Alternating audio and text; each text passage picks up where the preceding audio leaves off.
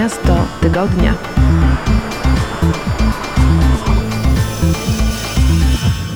Witam Was bardzo serdecznie w audycji Miasto Tygodnia. Dzisiaj zapraszam Was na wycieczkę do Portugalii, a konkretnie do miasta Porto, po którym oprowadzi nas ekspertka, która mieszka w tym mieście, przyjmuje gości i oprowadza po nim turystów już parę ładnych lat. Posłuchajcie naszej rozmowy.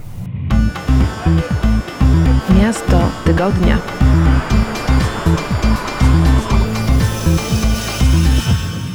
Witajcie, ja nazywam się e, Dorota Wojcka. E, pracuję jako gospodyni w noclegach w Porto.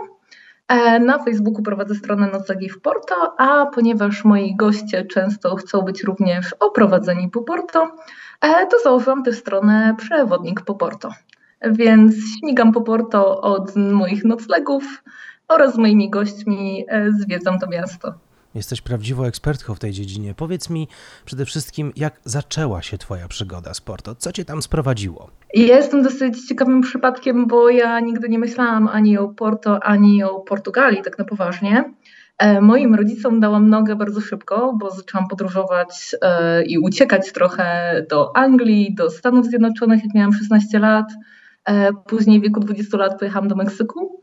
Zostałam tam na rok i jak wróciłam na iberystykę, bo studiowałam iberystykę, to była moja dziekanka, e, postanowiłam, że trochę już się nudzę, mówię dobrze po hiszpańsku, więc napisałam taki piękny list do dyrektor do spraw studenckich, że tak właściwie to zaczęłabym nowe studia, ale nie wiem co i ten hiszpański, ja już mówię dobrze, e, więc stwierdziłam, że poproszę o to, żeby przyjęto mnie na studia portugalistyczne. Mhm. I to właściwie w tamtym momencie miał być plus, jakiś dodatkowy język w moim CV. E, gdyby ktoś e, to 16 lat temu mi powiedział, że zamieszkam w Portugalii i wystąpię o portugalskie obywatelstwo w międzyczasie, e, to chyba bym nie uwierzyła. A tak po pierwszym roku, bo zostałam na te studia przyjęta, jednocześnie ciągnęłam hiszpanistykę i zaczęłam portugalistykę. Przyjechałam do Portugalii autostopem tak Autostopem przez całą Europę przejechałaś. Nie, nie, nie, aż tak to nie było. E, wylądowałam w Hiszpanii e, niskobudżetowym Ryanerem i objechaliśmy razem Hiszpanię, Maroko autostopem i trafiliśmy do Portugalii. To też piękna trasa. Tak, bardzo ładna, bardzo ładna trasa. Wtedy miałam taki cel, żeby po tym pierwszym roku portugalistyki trochę ten portugalski szlifować, tak trochę zobaczyć, o czym my właściwie mówimy na tych studiach. Mhm. I wtedy objechałam Portugalię od Faro przez Lizbonę, Coimbrę i wszędzie było ładnie, wszędzie było ciekawie. Lizbona była urokliwa, ale tam mocniej nie zabiło mi serducho. I dopiero jak wjechałam do Porto, to był ten moment. Ja dokładnie pamiętam ten moment, ten most, to jest taki ostatni most przy oceanie. Ja spojrzałam w lewo, zobaczyłam taką cudowną wioseczkę rybacką, mieniącą się kolorami i taflę oceanu. Spojrzałam w prawo i zobaczyłam takie e, nierówne, kolorowe domki, które są bardzo charakterystyczne. E, czerwone dachy, y, panoramę miasta ze starówką na liście UNESCO. I pamiętam, że to był kierowca Bruno, który bardzo chciał nas dowieźć do centrum, a ja miałam taki moment, kiedy ja już chciałam wyskoczyć z tego samochodu, ja chciałam się rzucić temu miastu w ramiona. Mhm. E, poczułam po prostu miłość od pierwszego wejrzenia. I tak jak e, nie wierzyłam, że to może zaistnieć, to stwierdziłam, że to jest to miejsce i zrobię wszystko, żeby tu zamieszkać, albo przynajmniej, żeby tutaj wrócić na długi czas. To było trudne, żeby przeprowadzić się do tego miasta? Wiesz co, na początku stwierdziłam, ponieważ jeszcze studiowałam, to stwierdziłam, że spróbuję przyjechać tutaj na wymianę. Problemem było to, że mój uniwersytet w tamtych czasach, e, Uniwersytet Warszawski, e, nie miał wymiany podpisanej, przynajmniej mój wydział sportu. Aha. E, więc dostałam różne oferty, właśnie Lizbona, Wyspa Madera, jakieś inne miasteczka w Portugalii, trochę mniejsze, bo portugalski rząd bardzo dba o to, żeby uniwersytety były rozsiane po całej Portugalii, bo wnętrze Portugalii się wyludnia.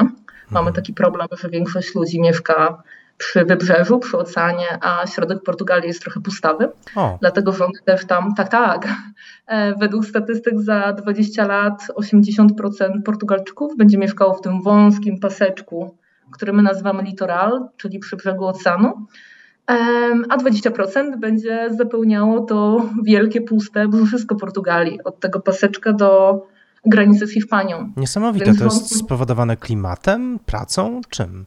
E, pracą, e, możliwościami, e, dostępnością często szpitala. Mhm. Są wioseczki, gdzie naprawdę mieszka dwóch albo trzech staruszków. Są wioseczki, z których ostatni mieszkaniec wyprowadził się 10 lat temu. Jest taka mhm. cudowna wioska Drawy, gdzie rzeczywiście ostatni mieszkaniec to był pan, który w momencie, kiedy został wdowcem, stwierdził, że chyba jednak się stamtąd wyprowadzi, bo do kolejnej wioski trzeba było iść 20 minut. Wydaje mi się, że to jest głównie spowodowane pracą, dostępem do e, opieki zdrowotnej mhm. i też bardzo często pensjami, które tam są, no bo nie ukrywajmy, średnia pensji w Portugalii zbyt wysoka nie jest. Najlepiej zarabia Lizbona, później większe miasta, a właśnie ten interior, bo my mówimy literal brzeg, interior to wnętrze, to wszystko Portugalii zarabia blisko e, tej niższej właśnie krajowej. Mhm. E, dlatego tam też rząd portugalski zakłada uniwersytety, żeby taki młody Manuel nie pojechał przypadkiem na studia do Lizbony E, bo jak zobaczy wielkie miasto, to już nie będzie chciał wrócić do rodziców. No tak. Obniża podatki. Jeśli tam chcemy założyć firmę, to często koszty z tym związane są niższe. Mhm. I niedawno była taka akcja Dom za darmo. Można było w tym interiorze E, dostać e, dom za darmo, jeśli podpisaliśmy taką specjalną e, klauzulę, to był taki cyrograf, my się śmieliśmy, mhm. że tam trzeba zostać na minimum x lat. To chyba było 10 lat, jeśli urodzą się dzieci, to tam wychowywać. Mhm. No niestety tak jest, więc w tym interiorze też mogłam studiować, ale bardzo chciałam pojechać do Porto. I była taka szansa, która nazywała się Erasmus Free Mover. E, chodziło o to, że można e, studiować na uniwersytecie gratis, ale nie dostaje się tego erasmusowskiego stypendium. Moja mama złapała się za głowę, powiedziała: Dziecko, jak ty sobie poradzisz? Ja powiedziałam: Mamo, dam radę, mam oszczędności. E, no i jak przyjechałam do Porto, to okazało się, że moje oszczędności starczają mi na nic innego jak sławetny pokój bez okna. Więc wylądowałam tak w pokoju bez okna. No to ciężki początek, prawda? E, tak, wiesz co, nie myślałam, że to jest możliwe. To w ogóle w Portugalii jest e, nielegalne w tym momencie wynajmować komuś pokój bez okna. Aha. E, ale takie pokoje są i rzeczywiście najbiedniejsi studenci e, je wynajmują. E, ja stwierdziłam, że e, to pierwsze zetknięcie z taką, z mieszkaniem w tej zonie euro E, było na tyle dla mnie bolesne z tymi moimi polskimi oszczędnościami, że przyoszczędzę na tym oknie, bo wtedy za to okno trzeba było dopłacić z 50 albo z 80 euro e, na miesiąc.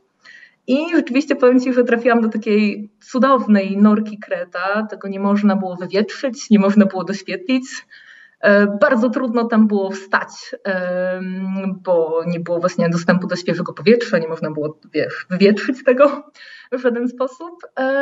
W drugim pokoju bez okna, to jest śmieszne, to jeszcze Ci opowiem, e, trochę poprawiła się moja jakość życia, bo okazało się, że moja koleżanka, która mieszkała obok w pokoju, mhm. E, dopłaciła sobie za to okno, a okazało się też, że nasze pokoje są połączone takimi ukrytymi drzwiami. O. Więc, tak, więc jak już się skumplowałyśmy trochę, E, to ona czasami się pytała rano, jak była w dobrym humorze, Dorota, chcesz trochę światła? Mhm. E, ja wtedy mówiłam, że tak, poproszę. Ona otwierała te ukryte drzwi i na mnie padał taki promień światła z niebios. E, więc początki łatwe nie były. Ja zakończyłam tą wymianę cały czas zakochana w mieście, mimo iż rzeczywiście te moje oszczędności nie pozwalały mi na dużo. E, później pojechałam jeszcze na pół roku już ze stypendium takim pełnym na, na Maderę, na kolejnego takiego już całkowitego Erasmusa. Wróciłam do Polski, e, skończyłam studia, wybroniłam się na hiszpanistyce, na portugalistyce i stwierdziłam, że e, serce mocniej bije mi w Porto i wróciłam do Porto. Porządku. No, start trudny, ale jak się okazuje, warto było. Jesteś tu, gdzie jesteś i y, rozmawiając ze mną się uśmiechasz, więc chyba, chyba to była udana podróż, e, zarówno przez geografię, jak i przez życie. Powiedz mi zatem, e, kiedy oprowadzasz swoich gości po Porto, jakie szlaki wybierasz? To znaczy, e, czy są to szlaki, których dominantą są budynki, a może jedzenie, a może jakieś inne rodzaje nastrojów? Jakie są Twoje szlaki po Porto? Wiesz co, mi zależy na tym bardzo, żeby moi goście zobaczyli takie Porto trochę inne. Bo bardzo łatwo jest wrzucić w Google y, pięć najfajniejszych rzeczy do zobaczenia w Porto mhm. albo weekend w Porto. Ja widziałam te artykuły wielokrotnie i w nich jest zawsze to samo. One są pisane przez osoby, które wpadają do miasta, e, wypadają, e, są tu rzeczywiście na 2-3 dni. I to pięć punktów to są te takie klasyczne pocztówki, które zobaczysz, jak e, będziesz szedł jakimkolwiek tutaj w turystycznym miejscu szlakiem. Pocztówki będą wisieć na stojakach i to będzie słynny metalowy most, który wszyscy widzimy. Jak są promocje lotów do portu, to zawsze jest ten metalowy most dwupiętrowy. Mhm. Mhm. Będą kolorowe chaciny, które my się śmiejemy chaciny, no ale to są kupieckie domki w dzielnicy Ribeira, czyli w tej dzielnicy nad samym brzegiem, bo Rio to jest rzeka Ribeira, dzielnica przy brzegu. E, będzie dworzec w kafelkach. Dworzec rzeczywiście jest bardzo ładny, 20 tysięcy kafelków, zdobi jego ściany. E, będzie ta sławna księgarnia. E, sławna księgarnia, gdzie wszyscy fani Harry'ego Pottera będą iść myśląc, że to jest księgarnia Harry'ego Pottera. Rzeczywiście przez długie lata księgarnia cały swój marketing oparła na tym, że jest księgarnią Harry'ego Pottera, bo J.K. Rowling, autorka Harry'ego Pottera, rzeczywiście mieszkała w Porto 18 miesięcy. Była żoną Portugalczyka, E, Portugalczyk zbyt dobrze jej nie traktował. To był nasz dziennikarz, który w tamtym czasie trochę nadużywał alkoholu, różnych innych substancji. Miał podnieść na, na nią rękę, kiedy urodziło mi się dziecko i J.K. Rowling z Porto dała po prostu nogę.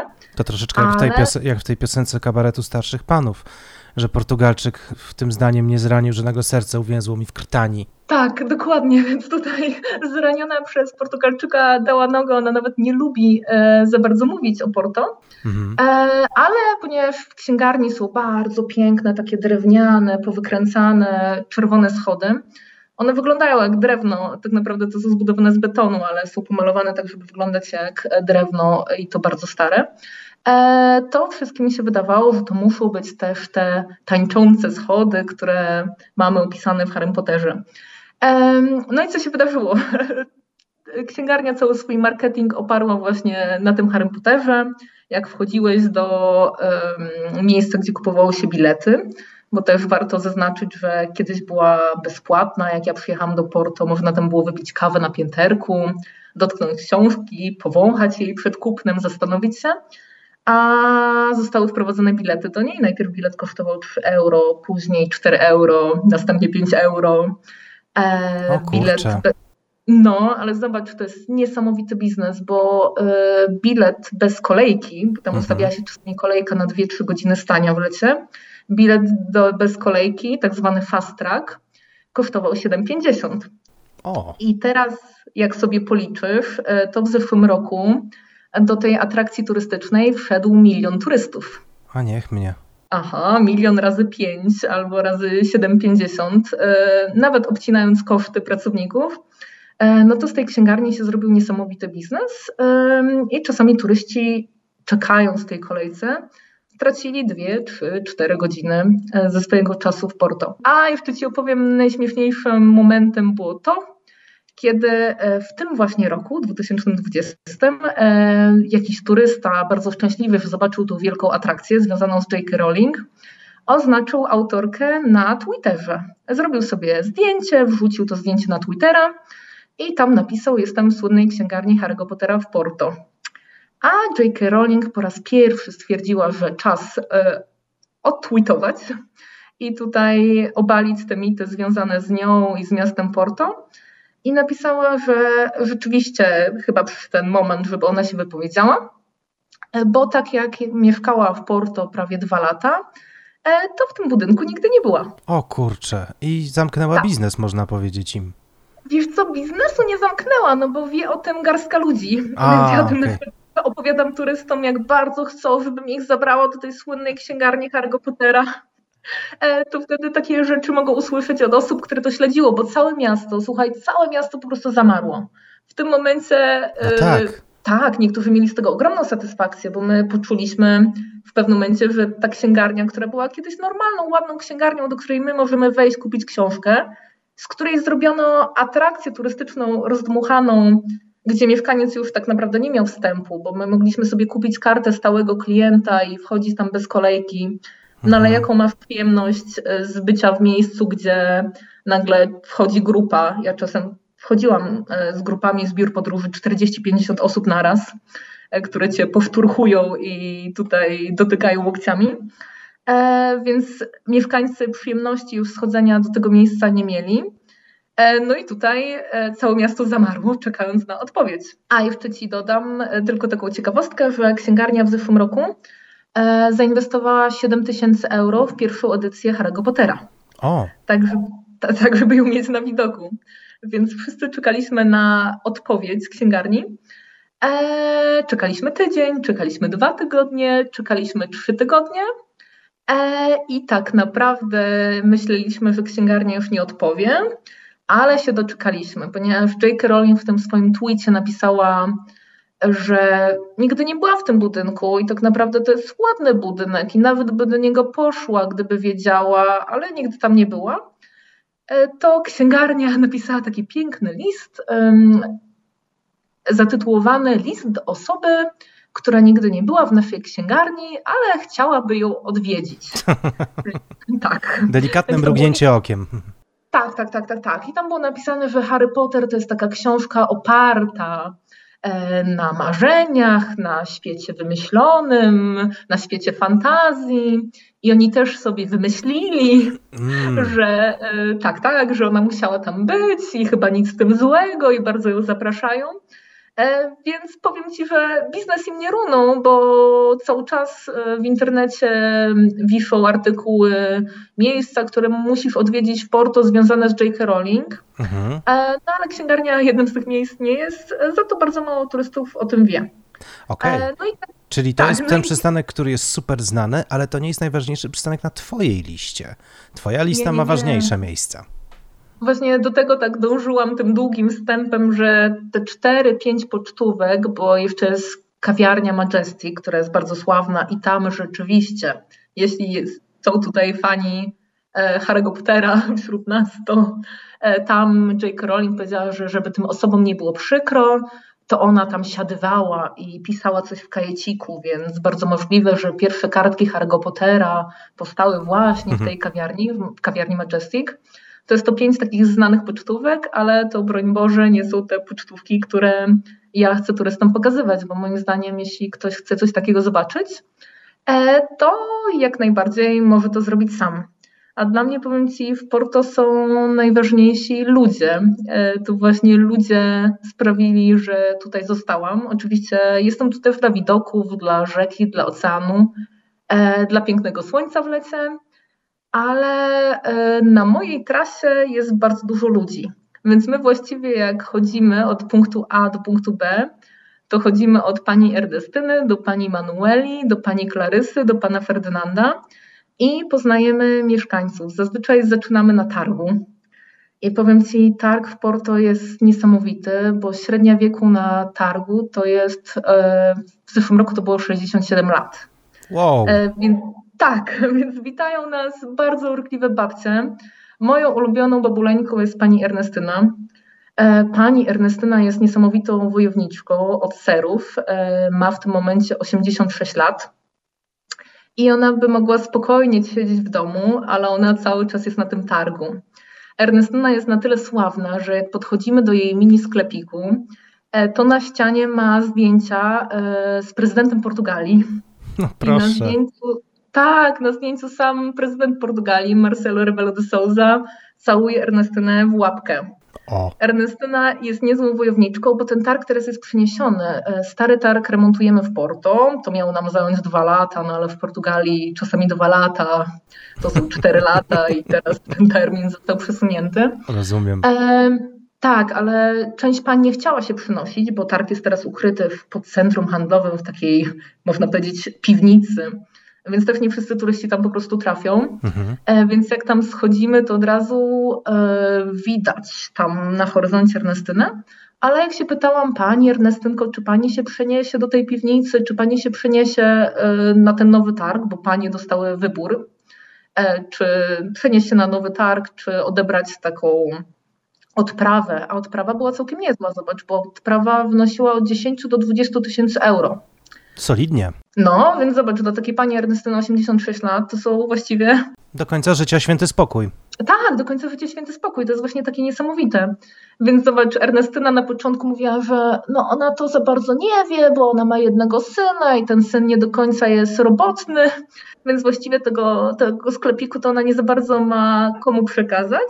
A później jak powiedziałam pani Ernestynko, bo to jest moja pani od sera, ja prowadzę do miejsc, do których chodzę i prowadzę do ludzi, z którymi rozmawiam na co dzień. Jasne. E, więc wiesz, ona się złapała pod bioderka, jak się zapytałam, czy, czy już podjęła decyzję i powiedziała, wiesz dziewczynko, bo my do siebie w Portugalii mówimy dziewczynko chłopczyku, to jest o. ciekawe. No zobacz, Menina to jest dziewczynka i zdziewczynkować możesz panią lat 17, ale zdziewczynkować możesz też w panią lat 70. Doskonałe. A ty jesteś menino, czyli jesteś chłopcem. To miłe. No zobacz, jak y, ktoś do ciebie powie dziewczynko, mimo iż wtedy używamy czasownika w trzeciej osobie, czyli czy dziewczynka wie, czy dziewczynka powie, czy dziewczynka lubi, mhm. E, no to ten dystans się skraca, czyli to nie jest to oficjalne takie pan, pani, e, tylko stajesz się dziewczynką albo chłopczykiem. Hmm. E, I czasami pani w supermarkecie lat 17 mówi do pani lat 80 dziewczynko, reszty już nie trzeba. Albo dziewczynko, czy dziewczynka chce torebkę. Więc pani Ernestyna złapała się pod bioderka, powiedziała dziewczynko, ja postawiłam burmistrzowi warunek. Ja się przeniosę na ten nowy targ, jeśli przeniosą moje literki. I rzeczywiście nad każdym stoiskiem e, te panie są podpisane, że to jest tutaj kawiarnia u Magdaleny, a to jest rzeźnik pani Maria. Mhm. I wszystkie panie są podpisane takimi plastikowymi, nalepionymi literkami. A jedna Ernestyna powiedziała, że ona się przeniesie, ale jak jej oryginalne litery z tego starego targu zostaną przeniesione, więc ona jedyna ma metalowe wielkie litery. E, no i tam rozmawiam na przykład z panią Ernestyną. Pani Ernestyna jest e, bajerantką niesamowitą. Ja te rozmowy tłumaczę. Idziemy później na kiełbaskę e, do pani Marii. Trafiamy też, zobacz, do ukrytych dzielnic, bo ja się zawsze śmieję, że jest właśnie to Porto A. Aha.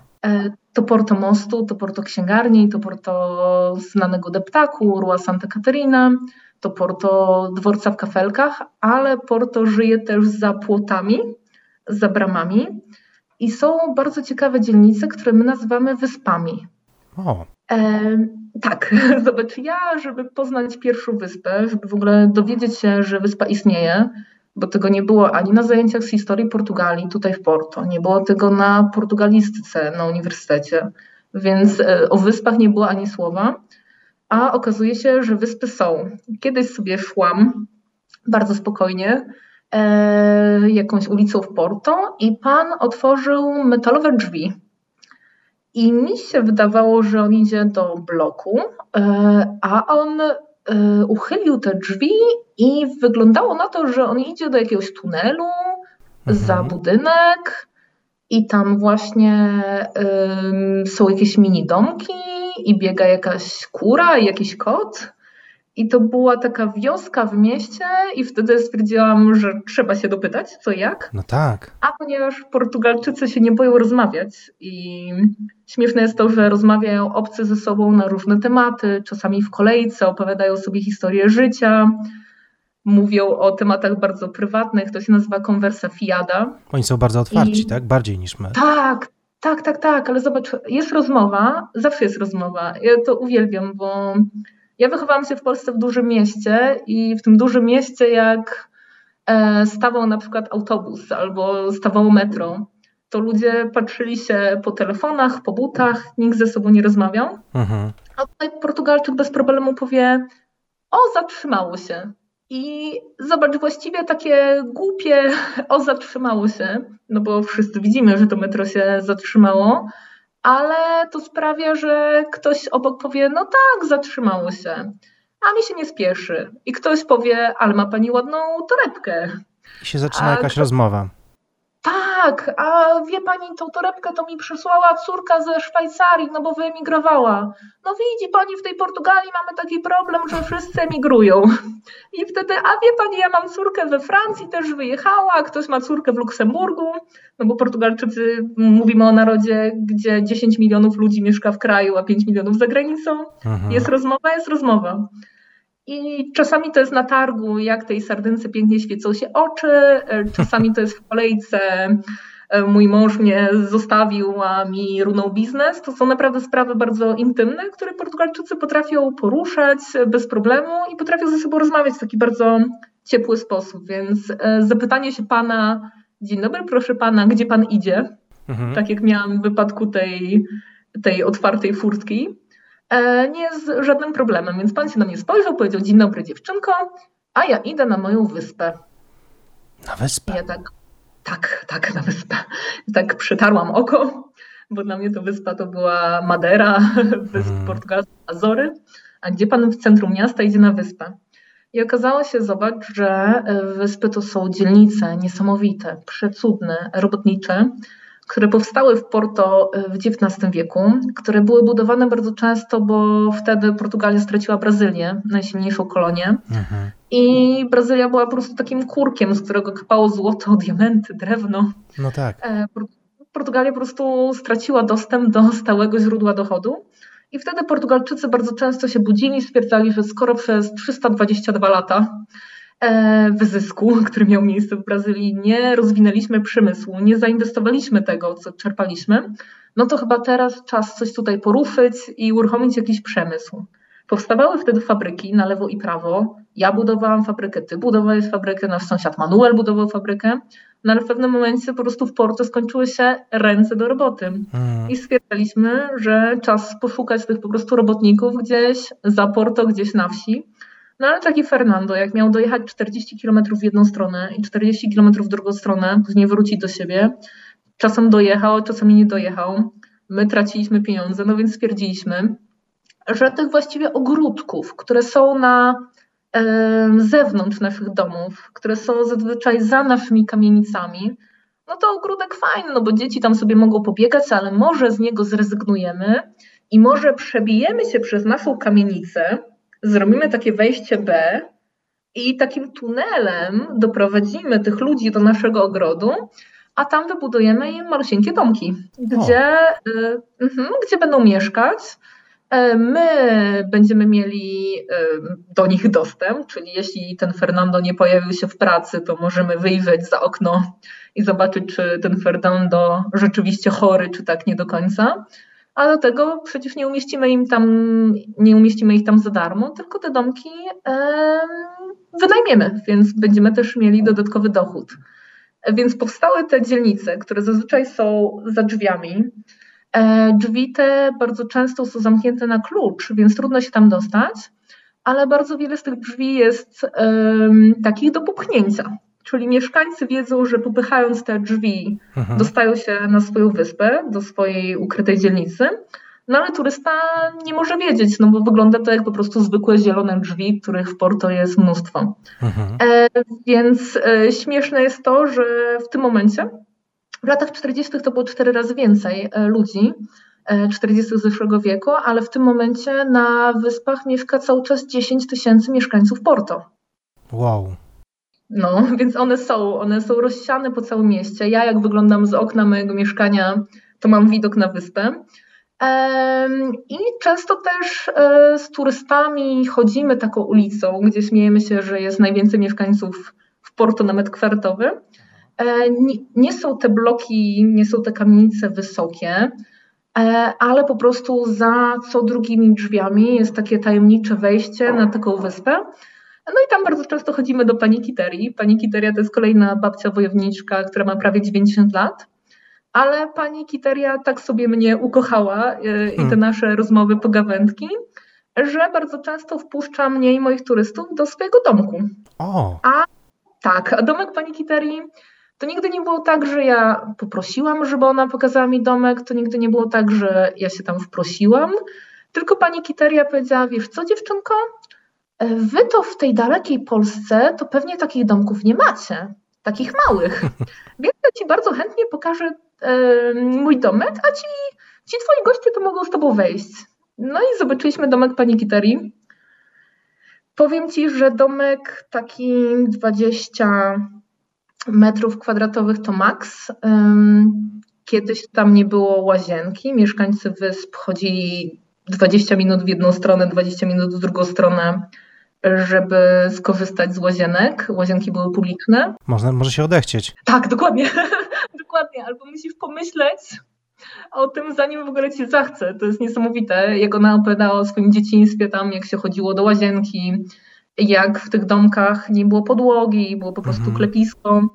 E, No ale teraz już właściciel wyspy, bo każda wyspa, każda z tych ukrytych dzielnic ma swojego właściciela cały czas. Wyspę można w Porto odziedziczyć na przykład ze wszystkimi mieszkańcami, ze wszystkimi umowami. Więc jak właściciel zainwestował, to na tych metrach kwadratowych niewielu znalazło się miejsce i na łazienkę, i na mini kuchenkę. Więc tam na przykład odwiedzamy e, panią Kiterię. A chodząc jeszcze po takich ukrytych miejscach, moim takim ulubionym miejscem, żeby zakończyć spacer, e, jest kolejna para, bo tutaj od sąsiada do sąsiada, tutaj sąsiedzi śpiewają fado w ukrytej piwniczce. I takim miejscem, żeby zakończyć spacer bardzo cudownym jest Ferdynand i Klarysa. O. Ferdynand i Klarysa to jest para, która gotuje u siebie w domu. I u tych właśnie państwa bardzo często zostawiam po prostu już moich turystów na posiłek. Mhm. A ich też odkryłam trochę właśnie w taki nietypowy sposób, chyba w moim piątym roku mieszkania w Porto. E, No bo umówmy się, te restauracje obok rzeki, one są dosyć drogie. Mm. I tam, gdybyś chciał pójść na obiad, e, to przy rzece taki turysta usiądzie i zostawi 20 euro, zostawi 25 euro, zostawi 30 euro na obiad. I trochę starałam się od tego uciec. E, Weszłam w taki zaułek już piąty albo dziesiąty. Zobaczyłam znowu metalowe drzwi. Stwierdziłam, że chyba czas je popchnąć, bo tak ładnie pachniało. One były trochę takie uchylone. I zobaczyłam dwa stoliki, taką małą panią, taką mini blond panią i taką wielką lodówę. I stwierdziłam, że chyba w tym momencie e, byłam bardzo zaskoczona tym widokiem, e, bo myślałam, że zobaczę jakąś taką knajpkę albo nie wiem, właściwie to nie wiedziałam co myśleć i zapytałam się tej pani, dzień dobry proszę pani, czy pani tu gotuje, czy ja się pani wbiłam do domu? No i pani powiedziała, wiesz co dziewczynko, to jest mój dom, ja tutaj mieszkam, e, ale też tutaj gotuję i gdybyś chciała, to ja cię nakarmię. I zobacz, ta Klarysa podeszła do swojej kuchenki, tam miała trzy garnki. W jednym garnku miała ośmiornicę, w drugim garnku miała dorsza, w trzecim garnku pyrkoliło jakieś mięsko. I Klarysa powiedziała, z którego garnuszka chcesz dziewczynko zjeść. No i tym samym odkryłam najlepszą knajpę w mieście, która po prostu jest za metalowymi drzwiami. I to jest Klarysa, do której czasami jak zaznaczam gościom noclegów, bo ja nie wszystkich gości oprowadzam, e, czasami po prostu tylko przyjmuję w, na pokój, daję klucze, zaznaczam wszystkie takie ukryte punkty na mapie Mhm. e, i po prostu puszczam ich w świat i chodzą sobie po mieście według moich wskazówek, ale chodzą sami. Czasami jak zaznaczam to miejsce na mapie i tłumaczę, że muszą wejść w ciemny zaułek wąski i popchnąć metalowe drzwi, e, to czasami właśnie słyszę coś takiego, że Dorota albo się zgubiliśmy i szukaliśmy pół godziny, albo Dorota w życiu tego miejsca byśmy nie znaleźli. No ale to jest właśnie Ferdynand i Klarysa, do których chodzimy często e, na obiady, na kolacje, zależnie o której godzinie skończymy spacer. Więc tak jak się pytałeś, jak wygląda moje porto, to moje porto to jest pani Ernestyna z targu, to jest pani Kiteria, ta z mini domku na, na ukrytej wyspie, to Ferdynand i Klarysa, których wszyscy, wszystkich, których wszystkich witają jakby buziaczkami. Oczywiście nie w pandemii, ale uściskami, w ogóle traktuję jak rodzinę. To jest takie trochę Porto B, ale to jest Porto, którego uważam, że nikt nie, nie zobaczył właśnie na jakiejś stronie w internecie albo nie przeczytał o nim w przewodniku z Empiku. Bardzo, bardzo Ci dziękuję za tę opowieść, bo jest naprawdę fascynująca i myślę, że nie tylko mnie, ale wszystkich bardzo, bardzo, bardzo przekona do tego, żeby, żeby zobaczyć Porto, żeby e, pojechać, odwiedzić e, i posmakować.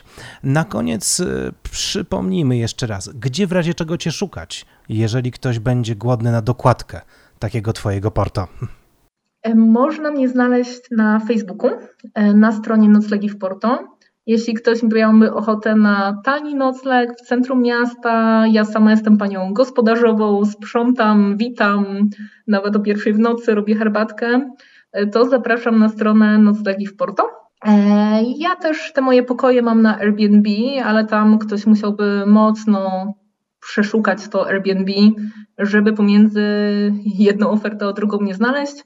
Dlatego bezpiecznie jest po prostu to zrobić na Facebooku na Noclegi w Porto.